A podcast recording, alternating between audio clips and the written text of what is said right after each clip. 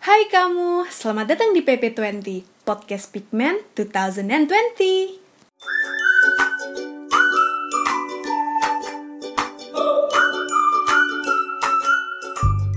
Assalamualaikum warahmatullahi wabarakatuh. Salam sejahtera bagi kita semua. Salam Om Swastiastu, Namo Buddhaya, Salam Kebajikan. Kembali lagi di podcast Pigment 2020. Perkenalkan, nama saya Nisrina Salwa dari Fakultas Ekonomi dan Bisnis angkatan 2018. Dan di sini saya selaku moderator dan host dari LPPM Sektor, salah satu organisasi mahasiswa Fakultas Ekonomi dan Bisnis di Universitas Airlangga. Dan sudah bersama saya juga uh, perwakilan dan ketua dari LPPM sektor. Mungkin bisa perkenalan diri dulu ya dari perwakilan LPPM sektor. Baik, terima kasih. Nama saya Karel. Saat ini adalah ketua dari LPPM atau Lembaga Pers dan Penerbitan Sek Fakultas Ekonomi dan Bisnis Universitas Erlangga angkatan 2018. Oke, mungkin uh, halo, saya Aditya Noval Azmi dari FFB 2018. Di sini saya sebagai divisi redaksi anggota dari LPPM sektor uh, tahun 2020 seperti itu, Pak. Sudah bersama saya juga ada Mas Karel dan Mas Adit. Halo. Hai. Jadi nanti Mas Karel dan Mas Adit ini yang akan menjelaskan tentang seluruhan dari LPPM sektor. Mungkin aku ada beberapa pertanyaan sih sama kalian berdua. Sejarah dari LPPM sektor itu sendiri gitu. Jadi biar mahasiswa baru juga tahu apa itu LPPM sektor, sejarah dan latar belakangnya. Jadi sektor ini adalah salah satu organisasi mahasiswa yang tertua di Fakultas Ekonomi dan Bisnis ya. Sektor ini telah berdiri sejak tahun 1985. Jadi sekarang kurang lebih udah 35 tahun usianya. Sektor ini didirikan sebagai bentuk implementasi dari nilai kebebasan berpendapat di lingkungan Fakultas Ekonomi dan Bisnis kita tercinta seperti itu. Dan sebagai informasi ya, Wakil Dekan satu kita, Pak Rudi Purwono, merupakan alumni dari LPPM Sektor. Dan beliau juga salah satu tokoh yang turut memprakarsai berdirinya sektor. Seperti itu. Dan dulu tahun antara tahun 97 sampai 99 sektor pernah mengalami vakum selama dua tahun karena saat itu kan masih kayak gacar-gacarnya reformasi itu makanya uh, kayak kebebasan berpendapat kayak pers itu masih istilahnya masih dikekang di, di lingkungan kampus kita. Tetapi habis itu banyak banget prestasi yang di, dihasilkan oleh alumni-alumni sektor seperti uh, penerbitan majalah, kemudian buletin dan juga sektor mampu memberikan semangat kepada seluruh mahasiswa FEB dalam beraspirasi seperti itu.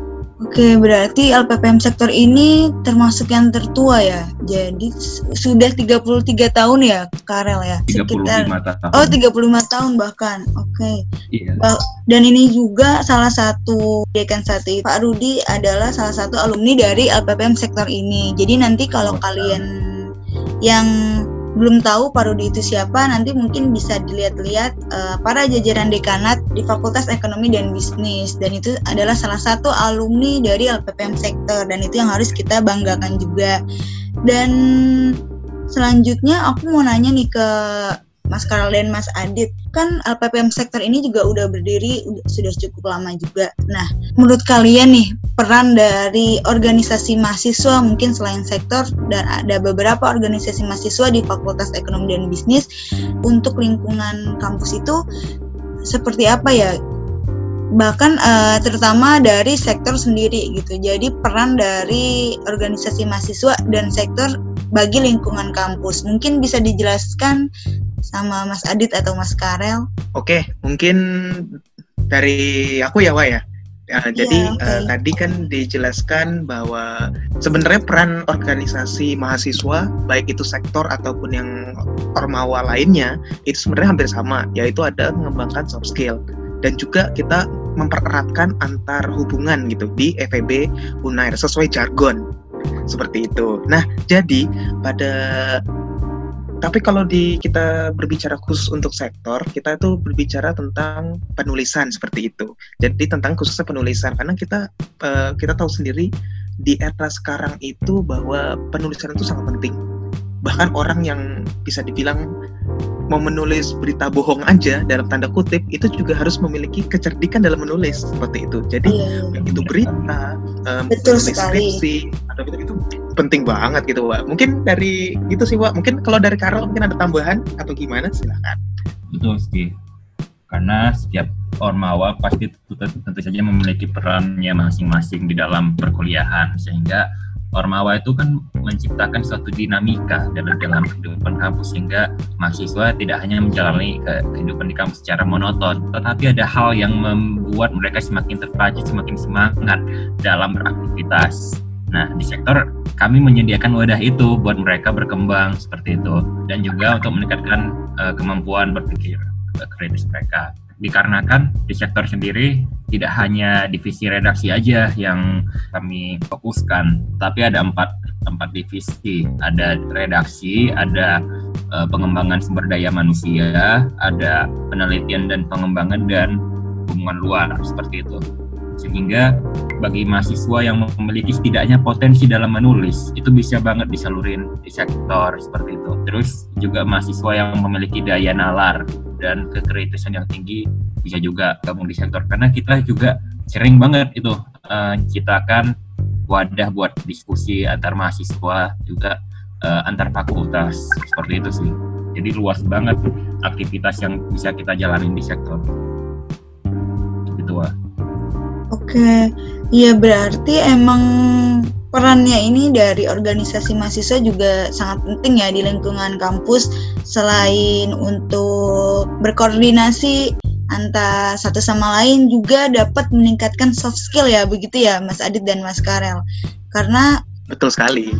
Iya seperti yang kita tahu juga perkuliahan kan bukan bicara hanya tentang nilai di dalam perkuliahan atau IPK, tapi juga kita harus mengembangkan soft skill soft skill yang tersedia dan mungkin salah satunya itu LPPM sektor telah memfasilitasi untuk meningkatkan soft skill dalam kepenulisan, tapi juga tidak hanya uh, dalam kepenulisan ya, tapi juga bisa, uh, ada empat divisi yang sudah disebutkan tadi itu uh, juga di dalam di dalam sektor sendiri gitu. Terima kasih Mas Karol dan Mas Adit. Uh, dan tadi kan kita udah bicara ya untuk apa namanya di sektor ini kan emang terfokus dalam kepenulisan. Nah, aku mau nanya deh sama kalian berdua nih ya, uh, gimana sih tips-tips cara meningkatkan isu-isu kritis dalam masyarakat kita sekarang ini dan menuangkannya dalam kepenulisan nih. Dan aku juga kan mau belajar nih dari kalian, gimana sih caranya meningkatkan itu semua gitu. Dari siapa dulu nih? Mungkin dari uh, Adit dulu ntar aku tambahin. Oke okay, mungkin dari dari aku dulu ya. Um, untuk meningkatkan kritis ya kalau untuk meningkatkan kritis sebenarnya kuncinya satu.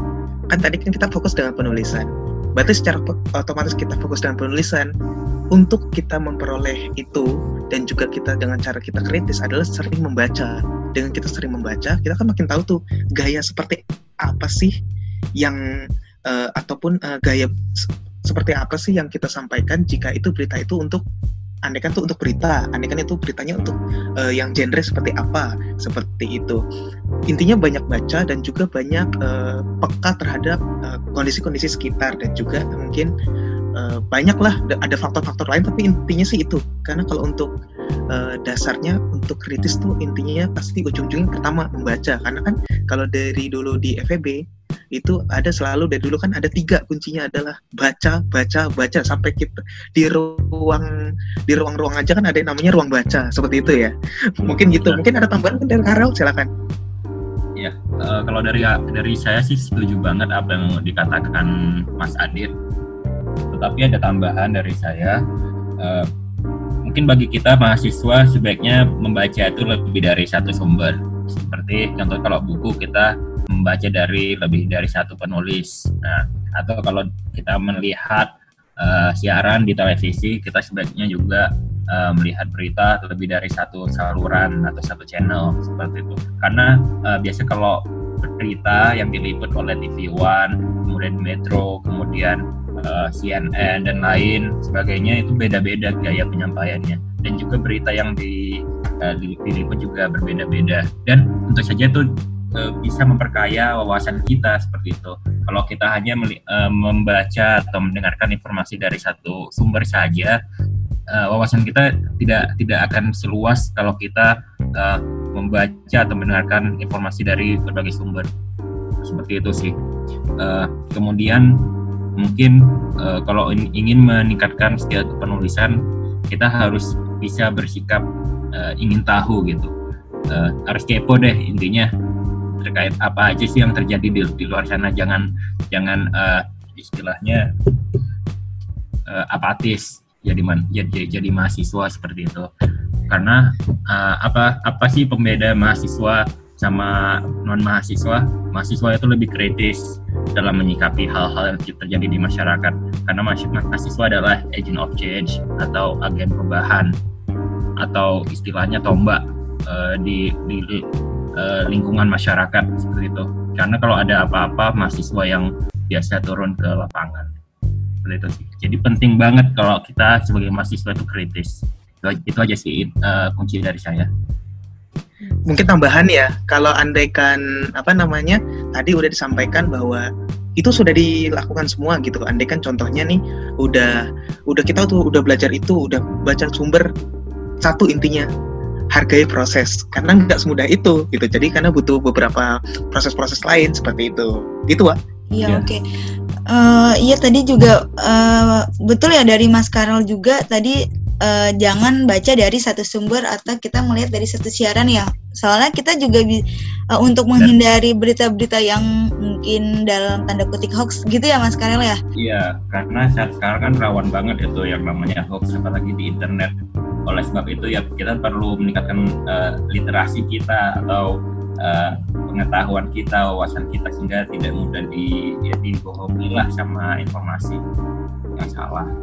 Oke mantap, terima kasih Mas Karel. Jadi kita uh, bisa tahu ya nih dapat tips-tips dari mas-masnya dari Mas Karel dan Mas Adit kalau misalnya kita mau meningkatkan isu-isu kritis itu kita yang paling terpenting itu adalah baca, baca, baca dan baca.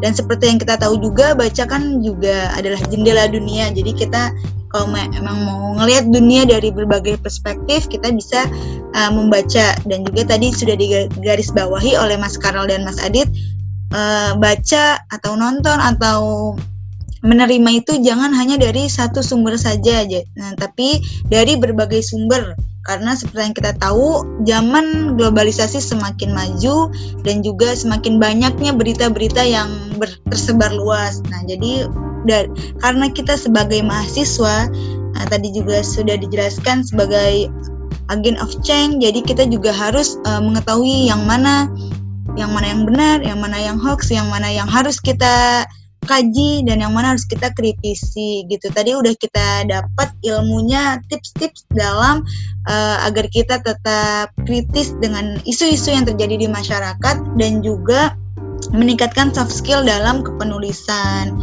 gitu. Oke, terima kasih dan uh, selanjutnya nih kan dari sektor ini ada dari organisasi mahasiswa yang ada di Fakultas Ekonomi dan Bisnis kan ada beberapa ya. Nah, uh, aku mau nanya kok pembeda dari LPPM sektor sendiri nih di antara dari banyaknya organisasi mahasiswa yang ada di Fakultas Ekonomi dan Bisnis. Apa sih yang jadi pembeda dari LPPM sektor sendiri itu? Mungkin dari Karel dulu. Dari aku, dari saya dulu. Oke. Okay. Oke. Okay. Kalau pembeda pembeda sektor dengan ormawa lainnya uh, sektor ini kita sangatlah berfokus dengan dengan uh, kepenulisan seperti itu. Emang sih ormawa lain seperti akses, kemudian di BEM sendiri juga ada melatih anggotanya dalam menulis. Tetapi kita di sini lebih dari itu. Maksud saya uh, kita juga uh, mem memfokuskan anggota untuk meningkatkan skill kekritisan mereka seperti yang sudah saya katakan sebelumnya. Seperti itu. Uh, jadi di sini kita ingin uh, menciptakan wadah bagi para anggota untuk uh, berekspresi. Karena menurut saya kalau uh, ormawa lain itu terdapat aturan-aturan yang uh, sifatnya mengikat para anggota untuk mengikuti aturan tersebut. Tapi kalau di sektor itu lebih fleksibel, lebih bebas. Jadi setiap anggota itu bebas banget uh, menyampaikan pendapat mereka, aspirasi mereka terkait isu-isu yang terjadi dan berkembang saat ini. Seperti itu. Kemudian ya tidak hanya menulis berita sih, tetapi juga bagi bagi mahasiswa yang punya uh, punya uh, hobi atau minat terkait karya sastra seperti puisi, kemudian cerpen, mungkin bisa saja menulis. Boleh boleh banget uh, nulis di sektor seperti itu. Karena uh, kita juga sebenarnya masih aktif dalam uh, menerbitkan majalah. Dan tentu saja pasti ada rasa kebanggaan dong kalau karya-karya uh, dari mahasiswa itu dipublish dan dibaca oleh banyak orang. Jadi intinya kita juga menerbit ada output yang kita hasilkan yaitu majalah dan juga uh, tabloid, uh, maaf ada buletin namanya marginal juga dan lain sebagainya. Seperti itu sih kurang lebih. Mungkin dari Adit ada tambahan? Oke, mungkin, mungkin tambahan. Iya, mungkin tambahan dari saya juga uh, singkat aja ya. Mungkin kita tuh intinya pembedanya itu kita lebih fokus lah seperti yang dikatakan Mas Karel tadi ya. Pembeda pembedanya itu adalah kita lebih fokus dan juga kita tidak hanya berfokus pada penulisan tapi juga kan kayak tadi yang kita sudah dikatakan kita ada beberapa divisi. Nah itu bisa dilatih dengan cara apa? Supaya kita uh, berarti berorganisasi supaya kita ngerti caranya berkoordinasi seperti apa antar divisi baik itu antar BPH baik antar anggota ataupun dari BPH ke anggota seperti itu. Nah jadi intinya tuh ya nggak hanya menulis saja gitu karena kan kalau anda cuma menulis saja ya ya nggak usah gabung ormawa gitu istilahnya kan kan kita kan soft skill kan nggak hanya menulis juga kan itu banyak gitu. Jadi banyak kita bisa dapatkan seperti itu sih. Kurang lebih gitu, Wak. Oke, makasih Adit. Ya, tadi kita udah dijelaskan ya pembeda atau khusus dari LPPM sektor itu sendiri. Jadi memang lebih ke terhadap kepenulisan dan tentang jurnalis tapi tidak hanya itu juga namun banyak banyak aspek-aspek yang didapat dari LPP, LPPM sektor ini juga gitu. Nah, aku kalau misalkan ya kan aku bukan anggota LPPM sektor nih. Misalkan kalau misalkan kita mau misalnya aku punya hobi nulis atau punya hobi cerita gitu. Kalau misalnya kita mau menyalurkan untuk publish ke di Fakultas Ekonomi dan Bisnis apa bisa melalui LPPM sektor atau bagaimana? Uh, Rel, silakan. Oke, okay, dari saya. Baik, uh, ya seperti yang telah kami jelaskan sebelumnya, uh, sektor itu juga bersifat sebagai wadah yang menampung aspirasi mahasiswa. Jadi nggak cuma BEM aja, tetapi sektor juga bisa. Nah, itu syaratnya mahasiswa tersebut yang memiliki ide-ide tertentu atau gagasan tinggal uh, dapat mengirimkan artikel mereka ke email sektor. Kemudian nanti akan kami uh, kami edit dan juga kami melakukan penyesuaian sehingga dari pihak redaksi sendiri dapat menentukan apakah uh, karya tersebut dapat dimasukkan ke majalah atau hanya sekedar di di, di uh, official account saja seperti itu. Tapi setidaknya mahasiswa bisa lah uh, mengirim karya-karya mereka apa saja tentunya ke ke sektor melalui email. Oke, jadi uh, saya pun kalau bukan anggota sektor ini juga bisa tetap menyalurkan ya aspirasi-aspirasi uh, atau tulisan-tulisan dan karya saya ke uh, melalui LPPM sektor. Oke. Okay. Bisa dong. Bisa pastinya ya. Bisa. Sangat mewadahi banget nih LPPM sektor ini. Jadi kalian mungkin yang punya hobi dan minat para mahasiswa mahasiswa baru maupun masyarakat Fakultas Ekonomi dan Bisnis, mahasiswa-mahasiswi bisa melalui LPPM sektor ini dalam mungkin publikasi karya-karya kalian gitu. Nah, yang terakhir nih aku mau bikin challenge buat kalian semua. Aku bakal kasih waktu 10 detik untuk kalian berdua nih Mas Karl dan Mas Adit untuk branding dari LPPN sektor ini kepada mahasiswa baru 2020.